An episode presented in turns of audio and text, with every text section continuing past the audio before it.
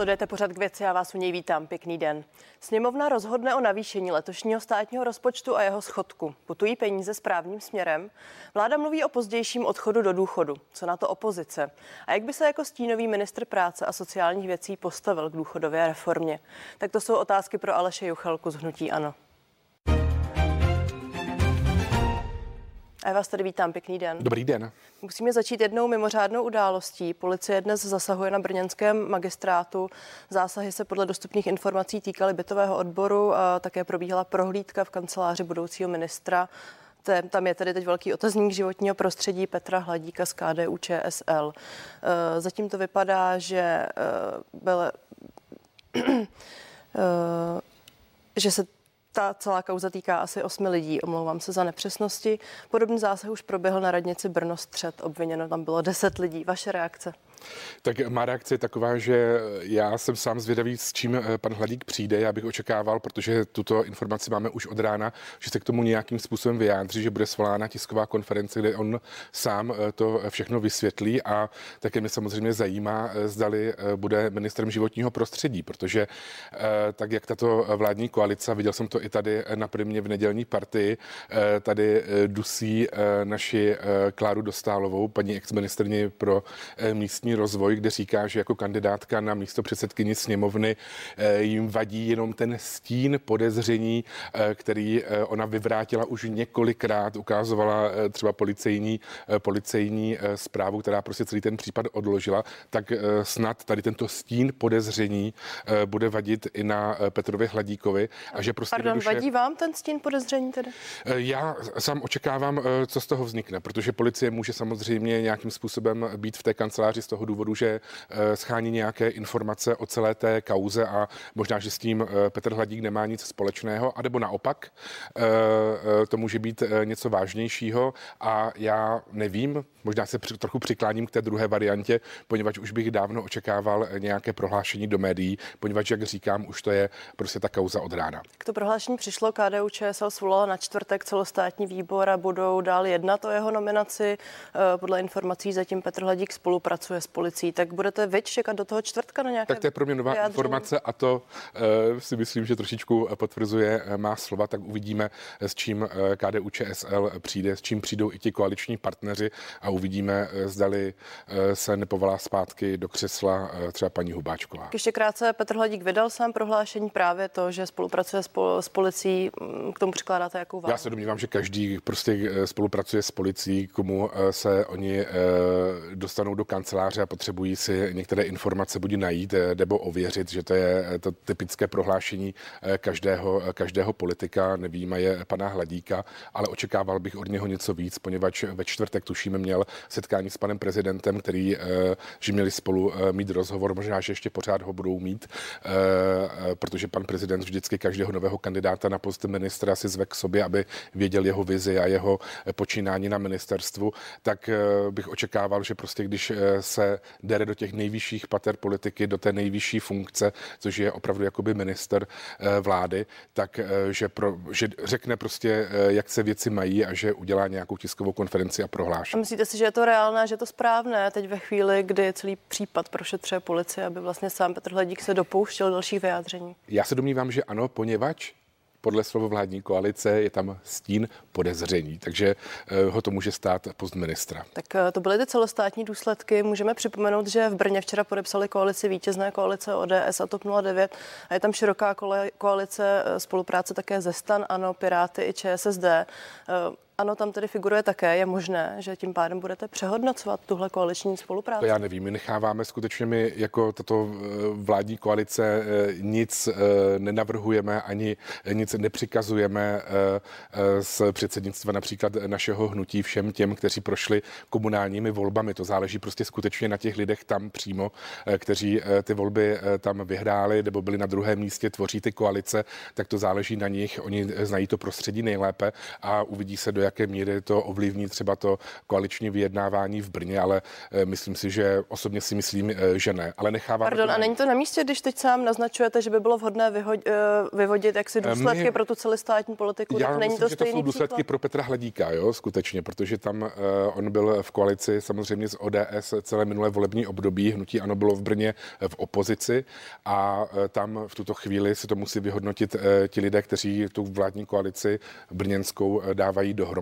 Takže pokud budou nějakým způsobem mít podezření, že v tom uh, KDU ČSL v nějakých brněnských bytech jede, tak to nechávám opravdu jako rozhodně na nich a určitě nikomu nic z předsednictva nebo z vedení hnutí ano se nepřikazuje na žádných úrovních, kde se ty vládní eh, koalice jednotlivých měst, obcí tvoří.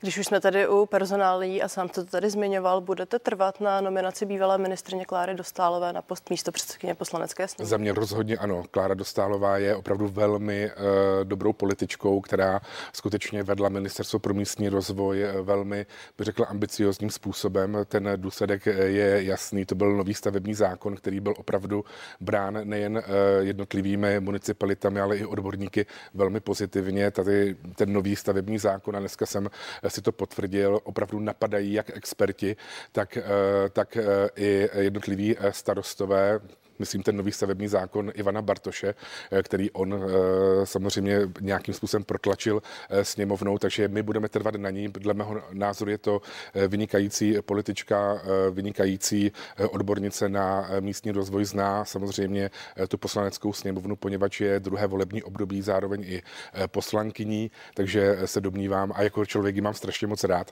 takže se domnívám, že ona bude člověkem na svém místě. Pane poslanče, jedna věc je stavební zákon, ale pak je tady škraloup, na který který upozorňuje například TOP 09 nebo Hnutí stan, kteří jsou proti téhle nominaci. Ostatně bude se o ní bavit i Lidovecký klub eh, a ty upozorňují na to a připomínají eh, zneužití poslaneckých náhrad na údajný nákup. Je to pouze je pouhé eh, politikum. Tam de facto Klára Dostálová i tady na půdě CNN Prima News ukazovala de facto to rozhodnutí policie, které celou tu kauzu odložilo, řeklo, že to je nesmysl. Já sám jsem to viděl, četl jsem to.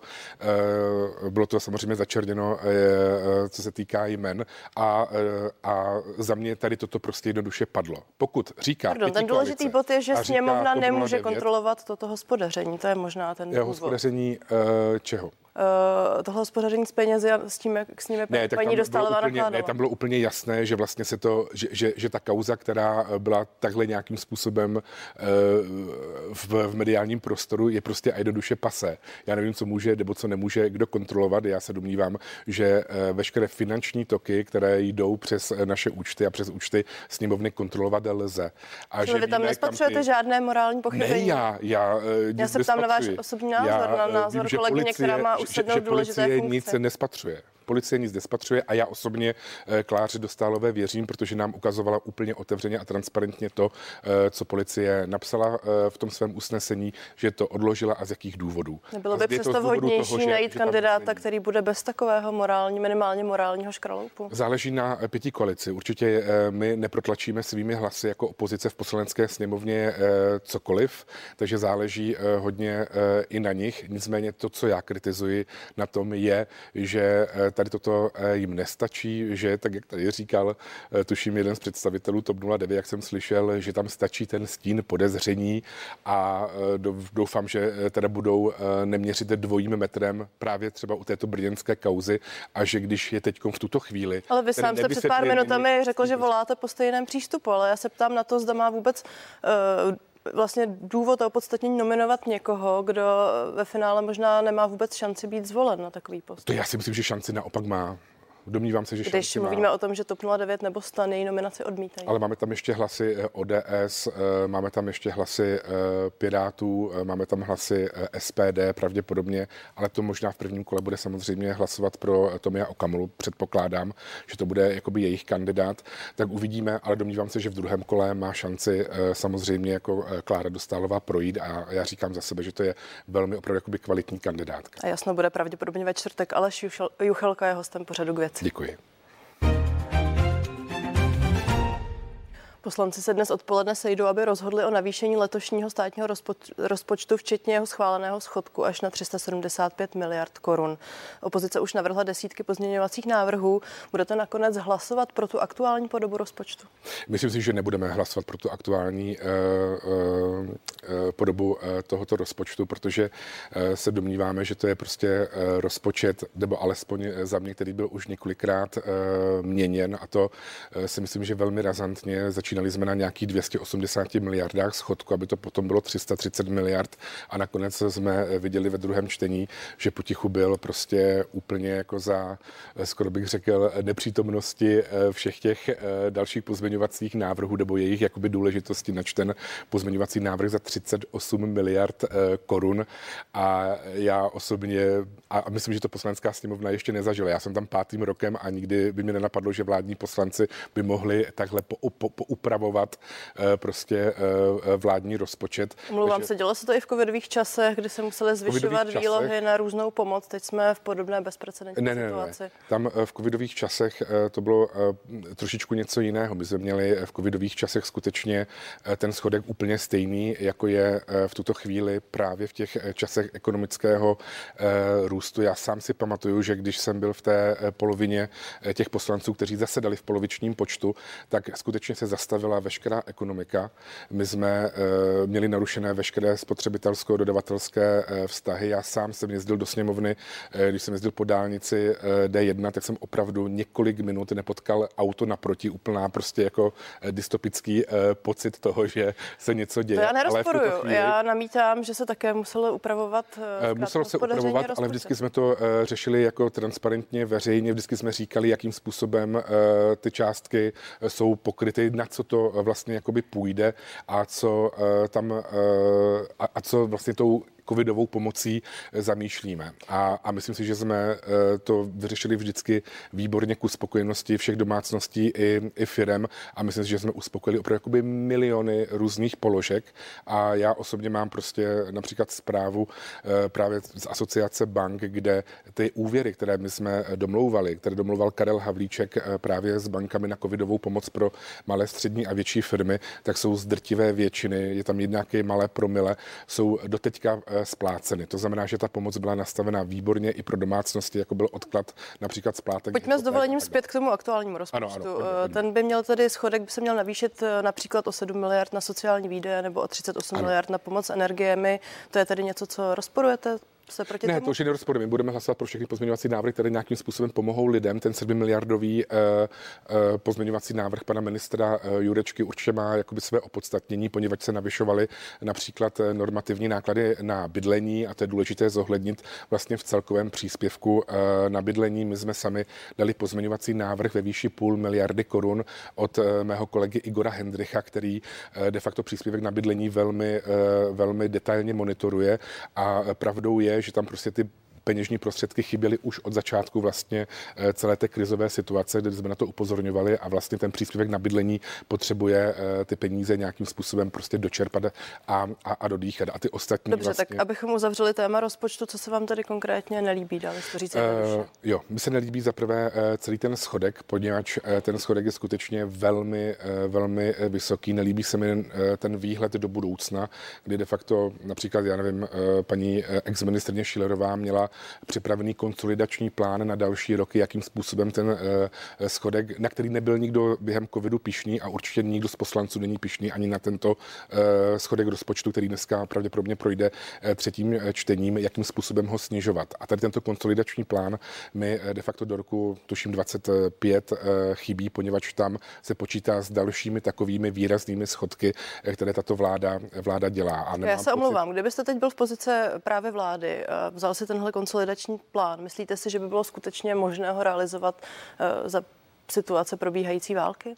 Tak určitě bychom eh, třeba zvažovali některé, eh, některé pomoci, které tato vláda dala dohromady, nebo respektive nedala. Já, já nevím, pětitisícový příspěvek na dítě, tak bychom zvažovali, do jaké míry byl nebo nebyl účinný. Já tak jsem pro něj hlasoval. po pravidelném ano, příspěvku, ano, což by znamenalo jsme, mnohem větší jsme finanční po pravidelném, zase. dokonce jsme to chtěli udělat i několikrát, několikrát za sebou, to ale musíme vždycky brát v kontextu toho, že máme máme i nějaké další sociální programy a prostě a jednoduše neříkám, že adresná pomoc a říkal jsem to tady několikrát, je tím skutečným, je, je tou skutečnou pomocí. Spíše jsme volali úplně na začátku tady této krize po pomoci plošné.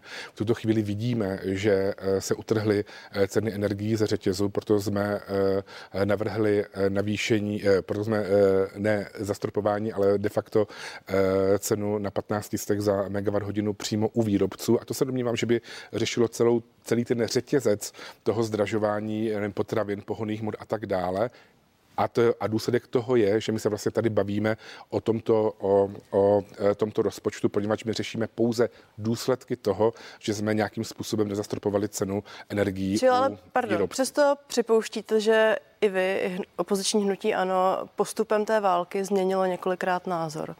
Není to jaksi ne, ne, ne, důvod ne, k tomu My neměníme názory. Ne, ne, ne, já jsem určitě pro... ke krokům stávající Já vlády? jsem tolerantní velmi, proto podporujeme veškeré věci, které vlastně tato vláda eh, v rámci eh, pomoci i sociální pomoci domácnostem dělá. A jsme velmi vděční za to, že veškeré pozměňovací návrhy, které my přinášíme, jako je, já nevím, odpuštění eh, poplatku za obnovitelné zdroje energie, příspěvek na mobilitu a tak dále, že tato vláda se k ním postupně hlásí, i když je předtím strašně negovala říkala, že jsme populisti a extrémisti, tak naopak teď v tuto chvíli dokonce zastropovala i eh, ceny, i ceny energií, i, před, i, i, i přesto, že třeba 14 dní předtím eh, hovořila úplně, úplně jinak. Tak já se domnívám, že ta situace se celkově nějakým způsobem vyvíjí a my v tuto chvíli říkáme, že se, že, že, že se vyvinula do situace, kdy je potřeba u výrobců eh, jim říct, za jaké ceny se mají prodávat prostě jejich výrobní cena energie.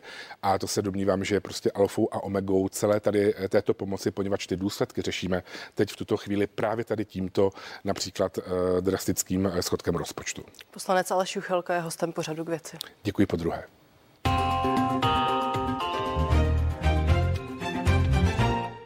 Jen na valorizaci a navýšené důchody se vláda aktuálně musí půjčit rekordních 63 miliard korun. Proč za této situace kritizujete ministra Mariana Jurečku tím, že se chce pustit do důchodové reformy? My nekritizujeme, že se chce pustit do důchodové reformy. My, my jsme se do ní pustili už v minulém eh, volebním eh, období, takzvanou komisí pro eh, spravedlivé důchody. Myslím si, že každá vláda nějakým způsobem řeší postupně tu důchodovou reformu. Já, já se omlouvám, osobně... já jsem četla váš tweet a ten kritizuje Mariana Jurečku já ho kritizuji, jeho počínání s důchodovou reformou. Já ho kritizuji hlavně za to, že on de facto řekne vždycky něco do médií, například, že ty další vlády budou muset zvyšovat věk odchodu do důchodu, že se de facto to prostě nepřizná k tomu, že, že tu důchodovou reformu chtějí podle svého programového prohlášení vlády dotáhnout do konce od A do Ž.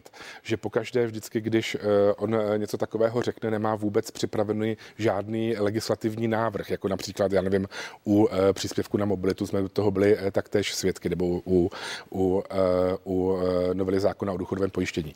Ale tady to... Já vás tady možná zastavím, protože Marian Jurečka uvedl, že vláda teď má jak se na seznamu a v plánu, že bude o případné změně důchodového věku například rozhodovat v roce 2024 a připravuje aktuálně kroky. Já jsem naopak jako od něj slyšel to, že, že ta další vláda bude muset zvážit to, jakým způsobem bude s tím věkem odchodu do důchodu, eh, do důchodu eh, manipulovat a zdali prostě eh, bude ho navyšovat, anebo třeba ne. Ten věk odchodu do důchodu je Páně, dokonce... to rozhodnutí by mělo padnout počas této vlády. Tento věk odchodu do důchodu, to znamená 65 let, je zmražen do konce roku 2024. Do konce roku 2024 by měla být i eh, venku nějaká penzijní eh, reforma. V tuto chvíli na ní pracuje eh, vládní koalice.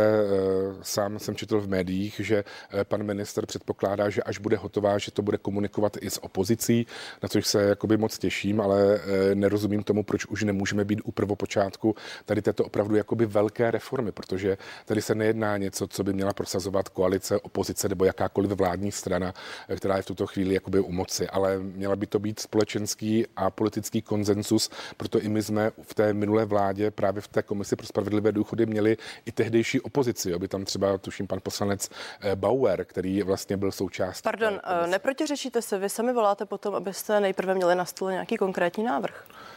Ten konkrétní, ne, ne, ne. Tak my konkrétní návrhy samozřejmě na stole, na stole chceme třeba u jiných norm, o kterých se máme bavit. Ale tady tato norma, která je strašně důležitá a vzniká skutečně, bych řekl v tuto chvíli, až jako desítky let, de facto od prvopočátku, možná 90. let, tak se o ní musíme bavit vždycky napříč politickou reprezentací. Tady toto je opravdu něco jiného. To se týká hluboké budoucnosti všech lidí v České republice. Týká se to průběžného důchodového systému, jakým způsobem to uchopíme a vlastně co všechno si budeme do budoucna uh, moci dovolit. Takže Dobře, já tak se domnívám, těm konkrétním to střípkům, prostě ten pozdější eh, odchod do důchodu, je to pro vás něco akceptovatelného? Pozdější odchod do důchodu záleží na tom, jakým způsobem nastavíme ty další parametry a jak to koncepčně, eh, koncepčně uchopíme. V tuto chvíli já skutečně jako na stole nic nemám, ani nejsem součástí žádného toho týmu, protože nás tam nikdo nepozval. Já se ptám na váš názor, ano nebo ne? Je to akceptovatelné? Ten je, No tak akceptovatelné to bude v tu chvíli, jakým způsobem se pohne v roce 2030, 33, 34, kdy se to začne lámat eh, demografická křivka. A uh, já... já vám odpovím slovy Mariana eh, Jurečky. Za 8 let půjdou tak silné ročníky do důchodu, že stát na to nebude mít peníze. Proto tenhle krok. Je tak, to tedy pro vás akceptovatelné? Všechny státy, a my vždycky jakoby dodýcháváme tu demografickou křivku, to nějakým způsobem v západní Evropě zvládají a drtivá většina zemí Evropské unie má zastropovaný věk odchodu do důchodu v 65 60 letech, tuším, že jenom tři státy, jako je, myslím, Dánsko, to má v 67 letech. A my si budeme muset říct přesně třeba ty profese, eh, které eh, ten odchod do důchodu eh, budou mít prostě třeba, kdyby k tomu došlo, prodloužený, co budeme chtít vlastně po těch důchodcích v jakých profesích by měli pracovat, na eh, jaký úvazek, jestli tam bude nějaký další pilíř. To znamená, že opravdu to musíme uh, uchopit celou tu důchodovou reformu nějakým způsobem koncepčně a já pevně věřím, že uh, do roku 2030 ta důchodová reforma uh, na stole bude. Ale my jako Česká republika, a to se vracím k té vaší otázce. Pardon, ne, já vás tady s dovolením ještě, ještě zastavím, protože když jsme se bavili o těch detailech, tak například eh, to různé rozložení věku odchodu do důchodu je něco, co ve svém návrhu důchodové reformy navrhovala už bývalá ministrně práce a sociální věcí Jana Maláčová. Eh, a celý ten návrh a ta důchodová reforma neměla podporu, ano, a na tu důchodovou reformu se ve finále nikdy nedostalo. Protože tam nebylo řečeno hlavně to B, a to je, kde se vlastně vemou prostředky na, eh, na vyplácení důchodů v tom budoucím horizontu protože paní eh, ministrině nebo ex-ministrině Maláčová eh, na té slavné tiskové konferenci prohlásila, že to je eh, záležitost ministerstva financí a ne ministerstva práce a sociálních financí tehdy bylo věcí. u moci stejně jako a paní Maláčová, určitě. tím pádem a, se ptám, jestli jste v tomto ohledu jako hnutí ano nezaspali jo, také. Ne, a jenom říkám, že vlastně mm, to dotažení celé té komise pro spravedlivé důchody, té důchodové reformy, tak jak byla navržena, jednoduše přerušilo, přerušil celý ten covid. Ten přerušil jako celou řadu různých legislativních norm, které se prostě a jednoduše nestihly, nestihly schválit, protože se nestihly ani prodiskutovat a skutečně jsme byli minimálně jeden rok ve strašném, eh, ve strašné rychlosti prostě schvalování eh, různých věcí a pomocí eh, dalších. A, já, a to MPSV v tom hrálo prostě strašně důležitou roli. My jsme zase dali de facto nepřetržití jako výbor pro sociální politiku během covidu. Dobře, poslední otázka na závěr. Poprosím vás o stručnou odpověď. Velvyslanec v Izraeli Martin Stropnický zvažuje kandidaturu na prezidenta zahnutí. Ano, byl by pro vás lepší kandidát než váš předseda Andrej Babiš? Eh, příští týden eh, de facto už bude toho 27. Eh, října, kde se pan expremiér Babiš vyjádřil v tom smyslu, že tam právě chce říct, jestli on bude kandidovat, nebo on kandidovat nebude. Takže eh, do té chvíle já samozřejmě si počkám na eh, jeho slova Takže a uvidíme. Neprozradíte Těch víc. kandidátů je víc. Ale Šuchelka byl mým hostem. Děkuji za rozhovor. Také děkuji, nashledanou. A vám díky, že jste se dívali a těším se na viděnou na CNN Prima News.